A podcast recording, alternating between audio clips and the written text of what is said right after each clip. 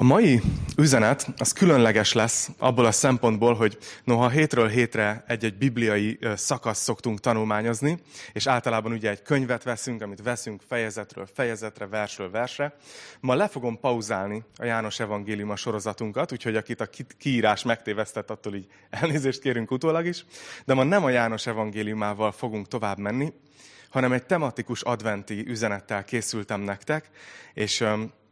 És remélem, hogy segíteni fog ez nektek. Egyébként a múltkor meglepődtem, amikor volt egy ilyen interaktív velem az Isten tiszteletben, és ugye feltettem a kérdést, hogy mennyire várjátok a karácsonyt, és a legtöbben a, a legnagyobb értéket választottátok, vagy az egyel alatta lévőt, tehát úgy tűnt, hogy, hogy ez az év ide vagy oda, nem tudja semmi elvenni a kedveteket a karácsonytól, és tényleg vártátok, készültetek.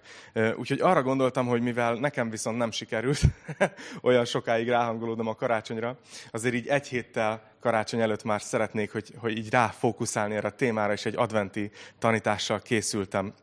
Most már úgyis csak tizenegyet kell aludni szentestéig, úgyhogy uh, talán ez így, ez így időszerű is.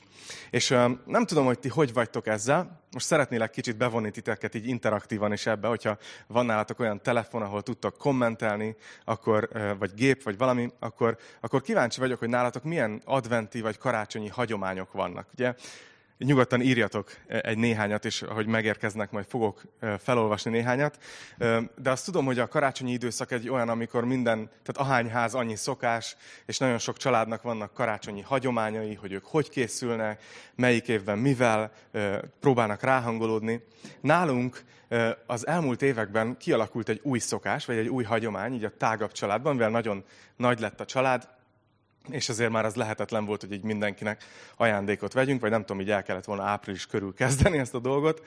Ezért arra álltunk át, hogy mindenki egy, egy, egy kis programelemmel készül szentestére. Tehát, hogy mindenki kap egy pár percet, öt percet, tíz percet, tizenöt percet, és valamivel kitöltheti azt az időt. És valaki ezt egy játékkal töltötte ki, valaki, nem tudom, tényleg ajándékot hozott, és azt, azt osztotta ki ebben az időben. De az egyik, amire emlékszem így évek után is, hogy valaki egyszerűen bekapcsolta a YouTube-ról Ady Endrének a, a Karácsony című versét, ami ugye úgy kezdődik, hogy harang csendül, ének zendül, talán ismeritek, és talán láttátok is már ezt a videót, nagyon sok verzióban fönt van az interneten, Szabó Gyula előadásában, és ilyen hihetetlenül mély hangon, és ilyen nagy átéléssel mondja el ezt a verset, és tényleg annyira mély hatással volt rám, hogy, hogy, így, hogy így, így ez megmaradt évekkel később is. Úgyhogy arra gondoltam, hogy bár ahogy tőlem megszoktátok, általában egy, egy egész részt, vagy egy, egy sok verset fogunk tanulmányozni, de ma a gerincét az üzenetemnek az ez a vers fogja adni.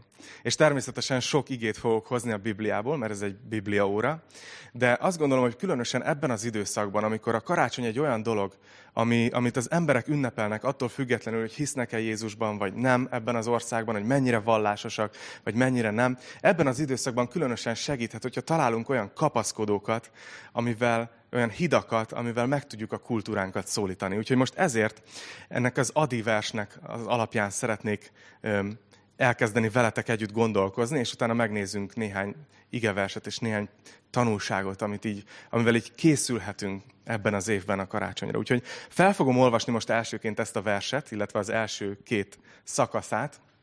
Nem lesz olyan szép, mint a Szabó Gyuláé.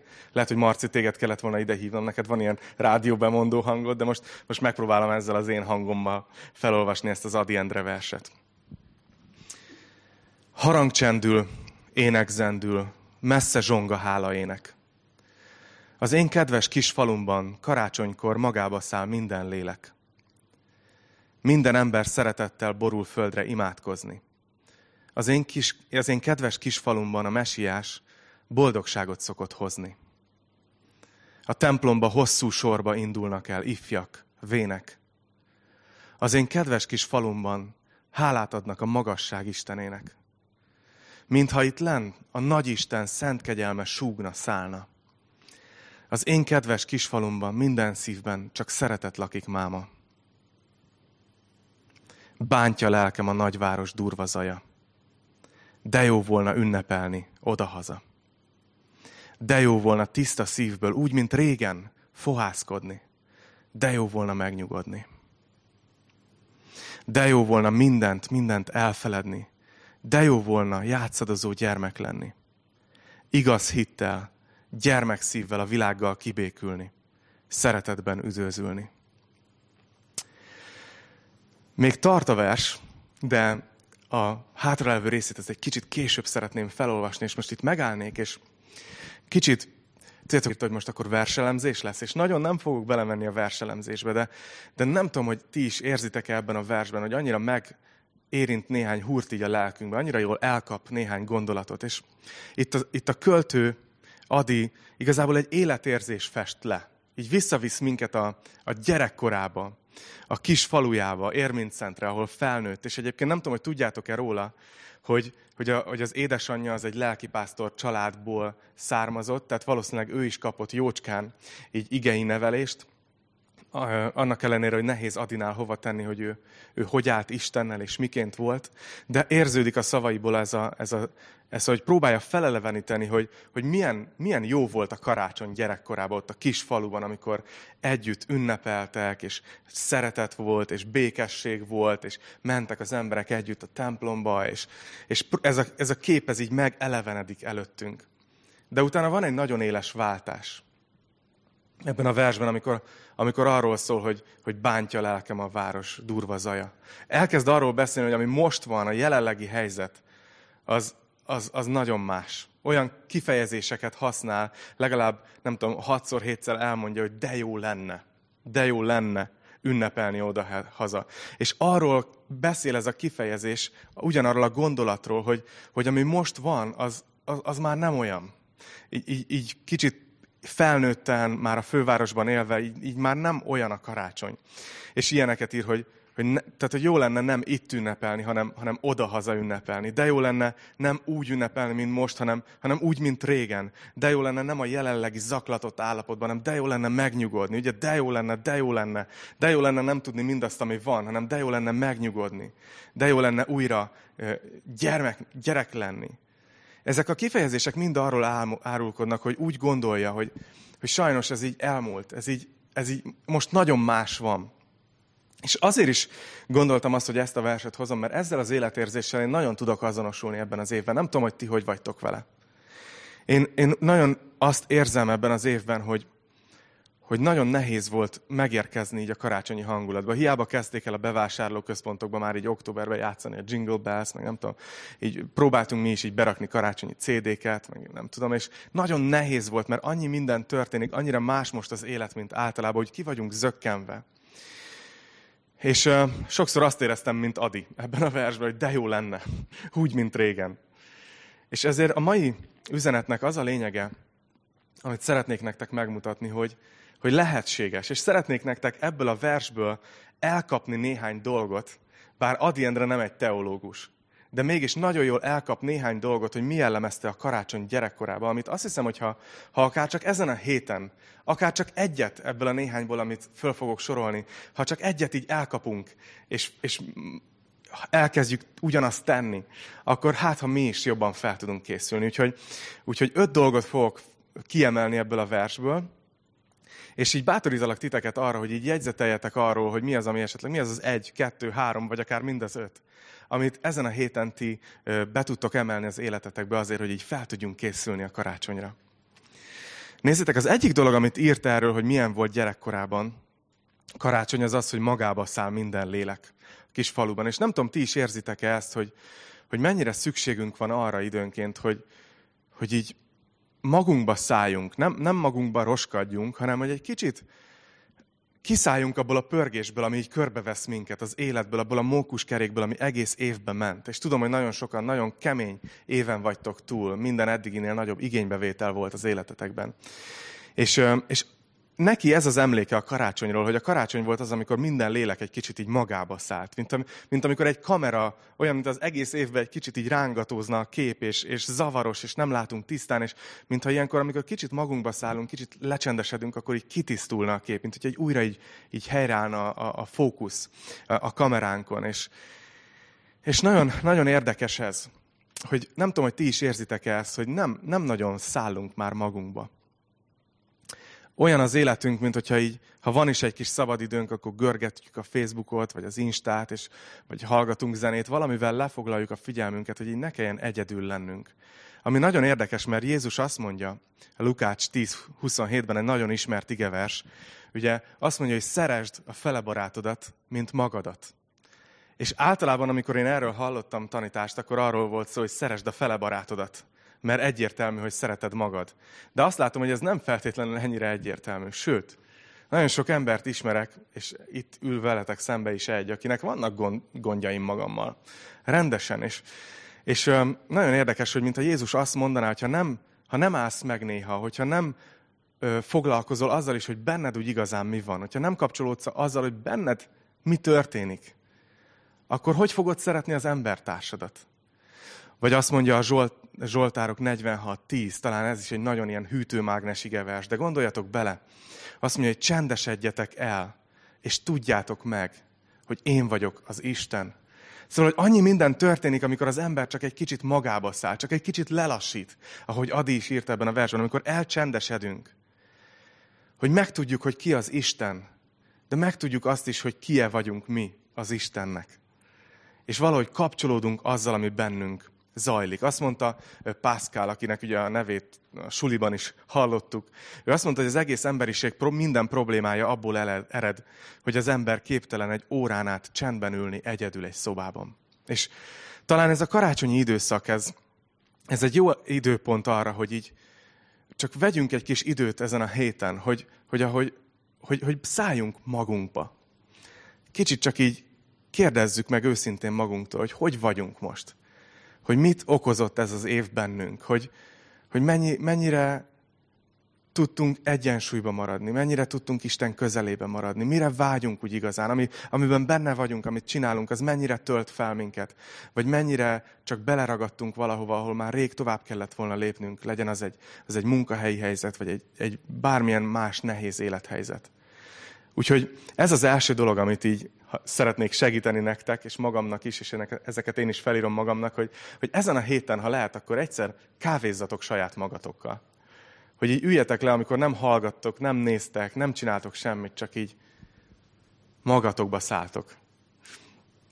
És azt hiszem, hogy Isten találkozni akar velünk ezeken a helyeken. És ehhez kapcsolódik a második pontom, amit kiemelnék Adynak a verséből. Azt mondja, hogy, hogy ugye mindenki a földre borul imádkozni. Ez az emléke gyerekkorából, hogy karácsony ez egy olyan időszak, amikor mindenki így, így megy és imádkozik. És szerintem ő neki inkább így a templom képe jelent meg előtte, ahogy, ahogy mennek az emberek, és ott, ott nem tudom, együtt vannak az Isten tiszteleten, és, és leborulnak, és imádkoznak.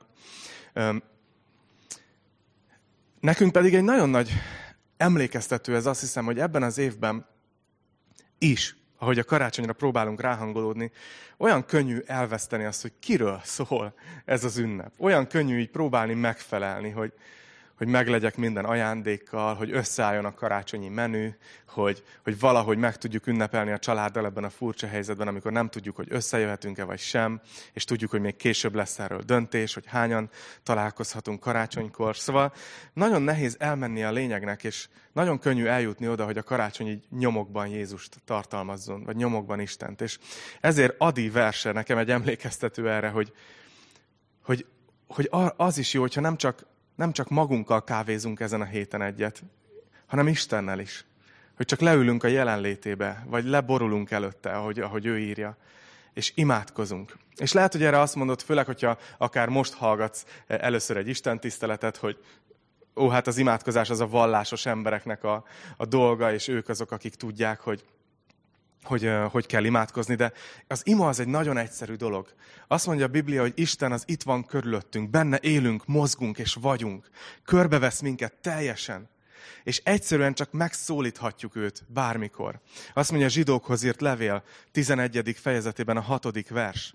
Nézzétek, elmondja az imádkozásnak a titkát. Azt mondja, hogy hit nélkül pedig senki sem lehet kedves Isten előtt, mert aki az Istenhez járul, annak hinnie kell, hogy ő van, és megjutalmazza azokat, akik őt keresik. És néha azt gondoljuk, hogy, hogy nehéz dolog a hinni, de mi az a küszöb, amit itt az ige elénk tesz, hogy ki az, aki imádkozhat? Azt mondja, hogy annyi, hogy aki Istenhez járul, az higgyen abban, hogy ő van. hogy ő létezik. Ami igazából, ha belegondoltok, a teljesen egyértelmű dolog, hiszen ha úgy imádkozol, hogy, hogy nem is hiszed, hogy Isten létezik, akkor igazából nem is imádkozol. De onnantól kezdve, hogy tudod, hogy Isten létezik, ennyi elég, hogy te elkezdj imádkozni. Csak szólítsd meg, lehet, hogy nem értesz mindent a Bibliába, lehet, hogy mindent nem is tudsz elhinni még a Bibliából, de azt tudod, hogy Isten létezik. Akkor egyszerűen megszólíthatod őt, és azt mondja, hogy ő, ő megjutalmazza azokat, akik őt keresik. Ő fog találkozni veled, fog vezetni téged. Úgyhogy ez, a, ez volt a második dolg, gondolatom, hogy kávézzatok ezen a héten egyet magatokkal, és kávézzatok egyet Istennel is. Akár rendszeresen teszitek ezt, akár ö, csak most fogtok belekezdeni. Na aztán nézzük, hogy mi, mit ír még, hogy mitől volt ez a gyerekkori karácsony olyan, amilyen Ady számára. Azt mondja, hogy ott abban a kis faluban, ahol ő felnőtt, ott az emberek hálát adtak a magasság Istenének. Ez a hálaadás, ez egy, ez egy nagyon kulcs fontosságú gondolat a Bibliában. És egyébként, ahogy tudjátok, én egy olyan közegben dolgozok, hogy több amerikai kollégám van, és talán a filmekből, meg mindenből most már azért eléggé átjött ide Magyarországra is, hogy Amerikában van ez az ünnep november végén, a hálaadás ünnepe. És én nem tudom, hogy ti hogy vagytok ezzel, a keresztények mindig különbözőképpen néztek a kultúrára, valakik azt gondolják, hogy ami, ami, a, ami az emberi kultúra, az mind világi és mind rossz. Én, én azt látom, hogy minden kultúrában, minden ország kultúrájában vannak isteni elemek, mert az ember Isten képmására lett teremtve, és hiába torzult el, még mindig hordozunk dolgokat, amik isteni dolgok. És persze sok gonosz dolog is van minden egyes kultúrában, de azt gondolom, hogy az amerikai kultúrában ez a dolog, hogy ők évente egyszer tartják ezt a hálaadás ünnepet, ez egy hihetetlenül jó dolog, és egy hihetetlenül fontos emlékeztető. Ugye ilyenkor, hogyha láttatok ilyen filmet, vagy esetleg vettetek részt, ilyenkor összejönnek a családok, akár messziről is, van egy óriási nagy vacsora, aminek általában egy nagyon nagy pulyka a központi témája. Igazából ebben az évben olvastam egy cikket, hogy hiánycikk volt a kisebb méretű pulyka. Tehát, hogy így annyira ugye most kevesebben utaztak, hogy most, most kisebb pulykákat kerestek az emberek, de tudod, a galambok meg a téren, ahogy így mentek az emberek, tudod, így a galambok, ne nézz így rám, tudod, én nem vagyok pulyka. Na, viccet félretéve. A lényeg az, hogy, hogy összejönnek, vacsoráznak egy nagyot, és utána körbe mennek az asztalnál, és mindenki elmondja, hogy miért hálás ebben az évben. És azt hiszem, hogy ez egy hihetetlenül fontos dolog, ahogy készülünk a karácsonyra, mert, mert néha az akadályozhatja meg, hogy átéljük az evangéliumot, az, hogy Isten a földre jött, hogy Jézus megszületett értünk, hogy eljött megmenteni minket, hogy, hogy nem vagyunk hálásak azért, ami van. És ebben az évben különösen nagyon nehéz szerintem ez. De a hálaadás az nem arról szól, hogy ezeknek az embereknek nincsen nehézség az életében, hanem arról szól, hogy tudatosan egy pillanatra azokat félreteszik, és megpróbálják felsorolni azokat a dolgokat, amiért viszont hálásak tudnak lenni. És ugyanerre bátorít minket Pál apostol is az igében. Megint csak egy ismert igevers, Filippi négy hattól hétig. Azt mondja, hogy semmiért se aggódjatok, hanem imádságban és könyörgésben mindenkor hálaadással tárjátok fel a kéréseiteket Isten előtt. És nézzétek, hogy mit mond, hogy mi lesz a következménye ennek, hogyha, hogyha hálaadással feltárjuk Isten előtt a kéréseinket. Azt mondja, hogy és Isten békessége, amely minden értelmet meghalad, meg fogja őrizni a szíveteket és a gondolataitokat a Krisztus Jézusban. Szóval ebben az évben ez egy nehéz téma. Annyi minden nehézség történt, és őszintén nem tudom, hogy mindenki, aki nézi ezt a tanítást, milyen élethelyzetben vagytok, hogy milyen veszteségek értek titeket. Lehet, hogy vagytok, akik elvesztettetek ebben az évben fontos szeretteteket, vagy barátot. Lehet, hogy elvesztettétek a munkátokat. Lehet, hogy teljesen átrendezte ez a vírushelyzet az életeteket. Vagy valami egészen más dolog történt, aminek nincs is köze a vírushelyzethez. És azt hiszem, hogy nagyon könnyen bármelyikünk el tudná mondani, hogy milyen nehézségek és gondok értek minket. De talán segít a karácsonyi felkészülésben, hogyha ezen a héten egyszer leültök, és fogtok egy üres papírt, és csak elkezditek felírni azokat a dolgokat, amiért ebben az évben hálásak vagytok. Hogy mi az, ami jó volt? Mi az, amiben megláttátok Istennek az áldó kezét? Mi az, ami, amire szívesen fogtok visszagondolni a következő években is? Úgyhogy miután kávéztatok egyet magatokkal, kávéztatok egyet Istennel, bátorítalak arra is, hogy, hogy írjatok egy, egy hálalistát, hogy miért vagytok hálásak ebben az évben. A negyedik dolog, amit így kiemelnék Ady Endre verséből, az az, hogy nem tudom, hogy előttetek is így szinte megjelente ez a kép, ahogy, ahogy írja, hogy, hogy a templomba hosszú sorba indulnak el egy ö, ifjak, vének. Hogy látszik az, hogy, hogy abban a faluban a karácsony az egy közösségi élmény volt. Hogy tudod, az emberek így szinte egymásba kapcsolódtak, ahogy ő is kijött az ajtaján, ő is kijött a kapun, és haladtak együtt a templom felé. És egy közösségi élmény volt az, hogy megyünk, és most karácsony van. És azt hiszem, hogy ez talán az egyik legnehezebb pont ebben a mai üzenetben. Mert, mert nagyon sokan magányosak. Nem csak, nem csak ebben az évben egyébként. Ahogy vannak ilyen kutatások, vizsgálják különböző országokba, különböző adottságok mentén, hogy hogy élik meg az emberek. Nagyon sokan magányosak ma a világon. De ebben az évben azt hiszem, hogy ez még durvább.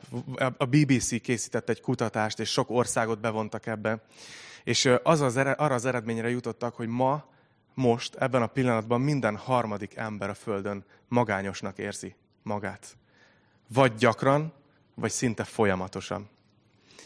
És ez egy hihetetlen dolog, ha belegondoltok, mert a, a mi hitünknek van egy olyan eleme is, hogy, hogy még, még, a, még a karácsonyi igerészünk is ez lesz, hogy az Isten velünk. Hogy Isten nem akarja, hogy mi magányosak, legy, magányosak legyünk. Azért adta a Szent Lelkét, hogy bennünk legyen. De ugyanakkor bátorít minket is, hogy, hogy ne legyen körülöttünk olyan ember, aki magányos. Mondok néhány igeverset, Galata hat kettő, azt mondja, hogy egymás terhét hordozzátok, és így töltsétek be a Krisztus törvényét. Általában aki magányos, az sokszor azért is magányos, mert súlyos terheket cipel. És általában azt könnyebb így az útszélén hagyni, hogy vigyed egyedül sok sikert. És, és az ige bátorít minket arra, hogy mi menjünk oda egymáshoz, és álljunk oda, és mondjuk azt, hogy tudok segíteni. Vagy csak ne is mondjunk semmit, csak álljunk oda. Hogy hordozzuk egymásnak a terhét, és így töltsük be a Krisztus törvényét, ami az, hogy szeressük egymást. Ott van az Abcsel kettő negyvenkettő, ahol ugye olvastuk azt, hogy, hogy az első gyülekezet kitartóan részt vett a közösségben is. Látjátok, ott van az apostoli tanítás után rögtön a közösség. Vagy János tizenhárom harmincöt. Azt mondja Jézus, hogy arról fogja meg is megtudni mindenki, hogy az én tanítványaim vagytok, ha szeretitek egymást. Ami meglepő volt nekem ebben a kutatásban egyébként, hogy az jött ki, hogy, hogy a legtöbben a fiatalok között magányosak, a férfiak között, és az már kevésbé meglepő, hogy az ilyen individualista társadalmakban magányosabbak az emberek. De amit akarok ezzel csak mondani, hogy, hogy lehet, hogy nem is tudod, hogy ki az körülötted, aki, aki magányos. És azt hiszem, hogy itt jön jól nekünk a Szentlélek, aki segít. Úgyhogy szeretnélek arra bátorítani titeket, hogy figyeljetek, ahogy megyünk, tudod, az első kávéz magaddal egyet, az egész könnyű volt, nem? Ahogy megyünk tovább, a hálalista az már olyan, hogy abban már munkát kell tenni. Most mondok egy még nagyobb kihívást nektek. Mi lenne, hogyha ezen a, ezen a héten mindannyian azt tennénk, hogy, hogy megkérdeznénk Istent. Imádkoznánk azért, hogy Uram, tegyél valakit a szívemre, aki talán magányos, és fölvennénk a telefont, és fölhívnánk, csak hogy hogy vagy, hogy készülsz a karácsonyra. És csak egyszerűen éreztetnénk, hogy nem vagy egyedül. Öm, és öm, talán, talán ez minket is közelebb fog vinni egyébként a karácsony üzenetéhez, de olyan jó lenne, hogyha... Hogyha, hogyha nem súlyosbodna ez a helyzet, és hogy ennek mi is a része lennénk, hogy emberek Isten szeretetét megéreznék rajtunk keresztül. Na, végül azt hiszem, hogy most jön a, lehet, hogy a leg, legnehezebb, lehet, hogy fordítva kellett volna rendeznem, tudjátok, hogy egyre könnyedebb a tanítás. De azt írja Ady, ahogy visszagondol a gyerekkorában a karácsonyra, hogy minden szívben csak szeretet lakik máma. És utána később, amikor már a mostani helyzetről ír, akkor azt írja, hogy, hogy de jó lenne a világgal kibékülni.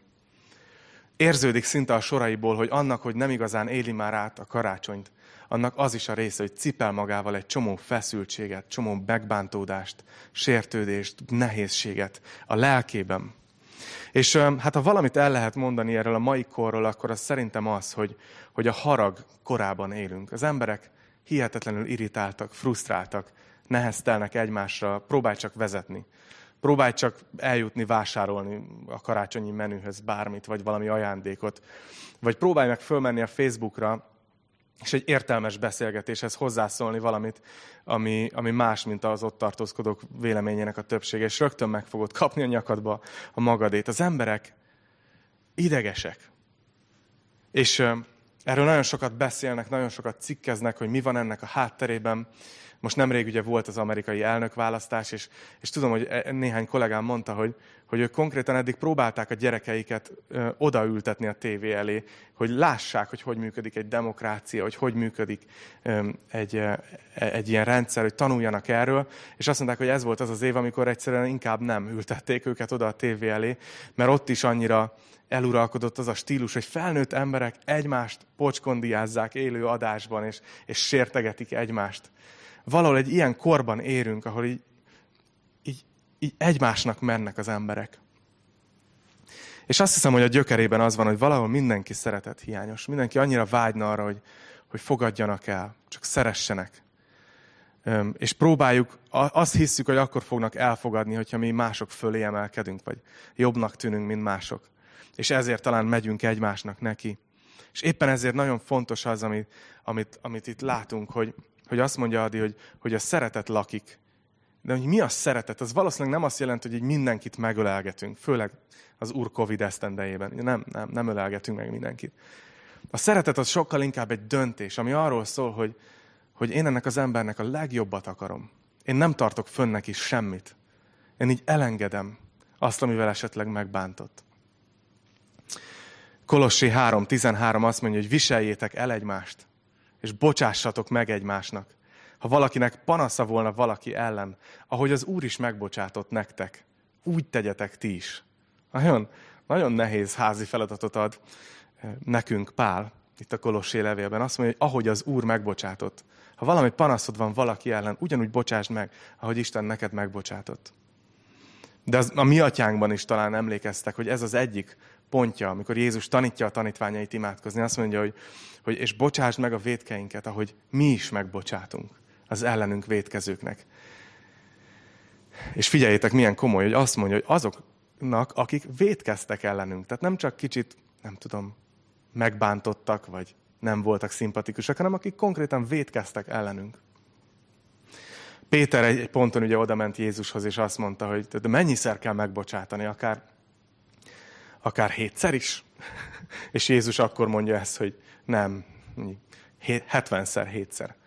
Tehát, hogy annyira látszik, hogy Isten országában az a baba, aki karácsonykor megszületett, az a megváltó, aki felnőtt, Jézus Krisztusként ismerjük, az ő országáról beszélt, hogy miért történt a karácsony, és az egyik kulcsüzenete volt az az, hogy elengedni minden tartozást, ahogy Pintér Béla dalában hallgatjuk. Szóval nem tudom, hogy melyik eleme volt neked a legnehezebb, vagy melyik, melyik pontnál érezted azt, hogy a Szentlélek így esetleg így oda kopogtat a szívedre, hogy, hogy ez most neked szól, hogy, hogy talán így tudsz készülni a karácsonyra. De így szerettem volna így hozni nektek ezeket a gondolatokat. Hát, ha volt benne, ami, ami, ami azt mondjátok, igen, szükségem van arra, hogy egy kicsit magamba szálljak, vagy hú, igen, szükségem van arra, hogy, hogy újra Istenről szóljon a karácsony, és, és kell imádkoznom hozzá. Vagy lehet, hogy ott vagytok, hogy hogy igen, tényleg át kell gondolnom, hogy miért lehetek hálás. Vagy ott vagytok, hogy fel kell hívnom valakit. Vagy ott vagytok, hogy meg kell bocsátanom valakinek. De azt hiszem, hogy bármelyiket, ha csak egyet is megtesztek ezek közül, akkor, akkor már jobban felkészülünk a karácsonyra. De van itt még valami. Azt mondja Ady az utolsó de jó volna mondatában, hogy de jó volna szeretetben üdvözülni.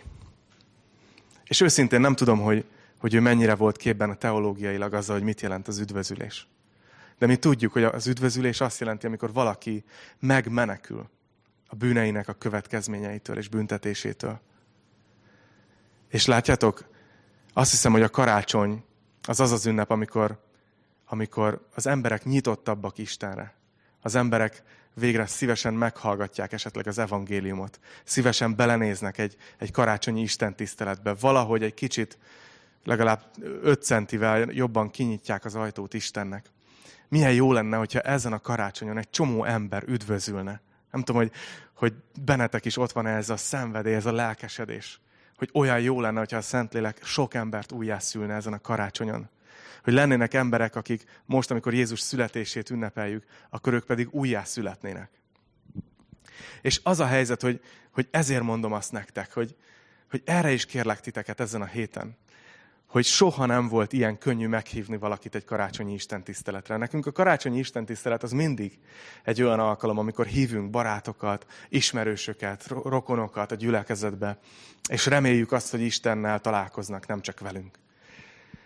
És soha nem volt olyan könnyű meghívni valakit a karácsonyi istentiszteletre, mint, mint ezen a héten.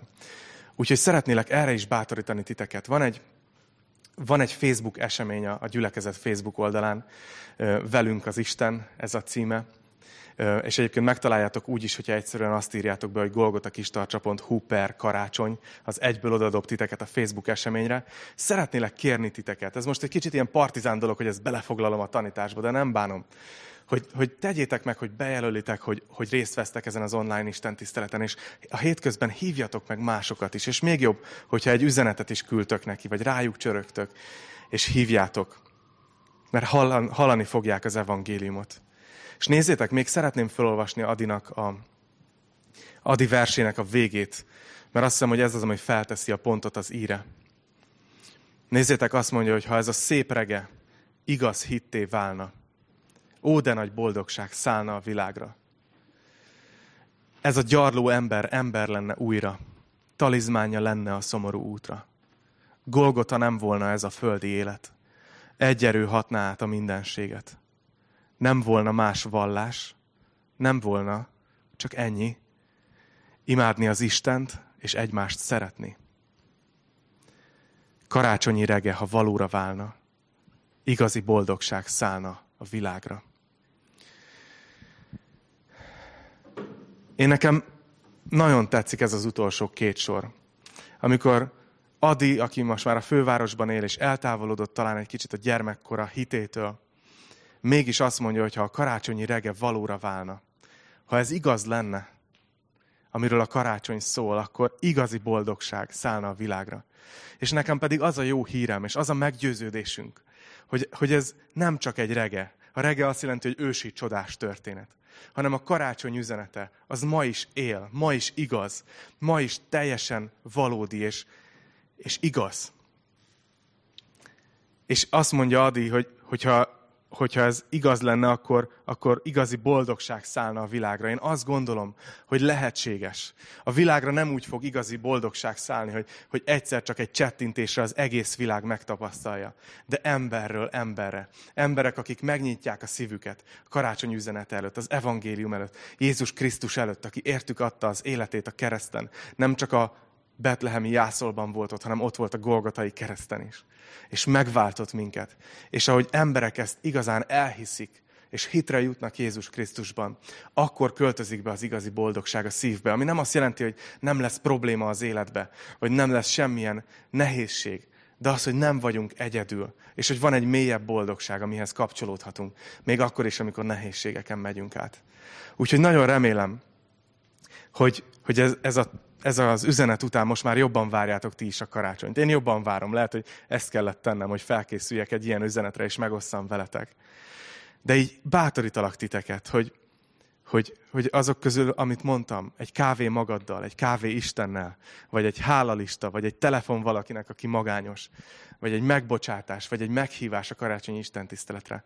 Tegyetek valami apró lépést azért, hogy ti is ráhangulódjatok jobban a karácsonyra, és nagyon remélem, hogy Isten használni fog minket arra, hogy ezen a, ebben az évben újjá szülessenek emberek, és megismerjék őt.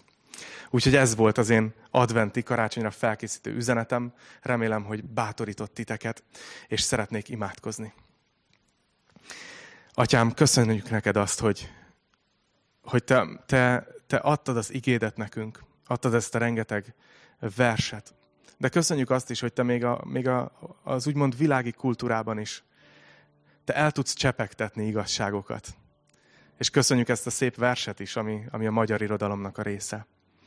És csak imádkozunk azért, Uram, hogy ezen a héten segíts nekünk felkészülni, ráhangolódni arra, hogy, hogy, hogy ünnepelni fogjuk a te születésnapodat, Jézus.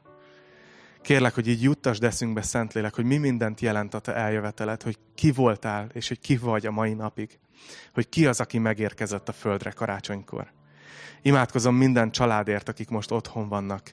Kérlek, hogy te áld meg őket, hogy, hogy ebben az összezárt, furcsa időszakban is lehessen békesség az otthonokban, a családokban. Uram, imádkozom régóta tartó, akár akut nézeteltérésekért, konfliktusokért. Imádkozom azért, hogy, hogy te adj megbocsátást, adj, add azt, hogy, hogy oda tudjunk egymásra figyelni. Imádkozom azért, hogy ne legyen annyi magányos ember. Használj minket, Uram. Mi a te gyülekezeted vagyunk. A te embereid vagyunk. Imádkozom azért, hogy azon túl, hogy most együtt vagyunk egy Isten tiszteleten, most küldj ki minket a világba a te szent lelkeden keresztül, és készíts fel minket arra a feladatra, hogy másoknak is hirdethessük az örömhírt. Csak kérlek, hogy használj minket, és kérlek, hogy a szívünkben tápláld azt a karácsonyi lángot, annak az igazi jelentőségét, és mi szeretnénk így, így gondolni. Rád köszönjük szépen a te igédet, hogy szóltál hozzánk. A te nevedben imádkozunk együtt. Amen. Amen.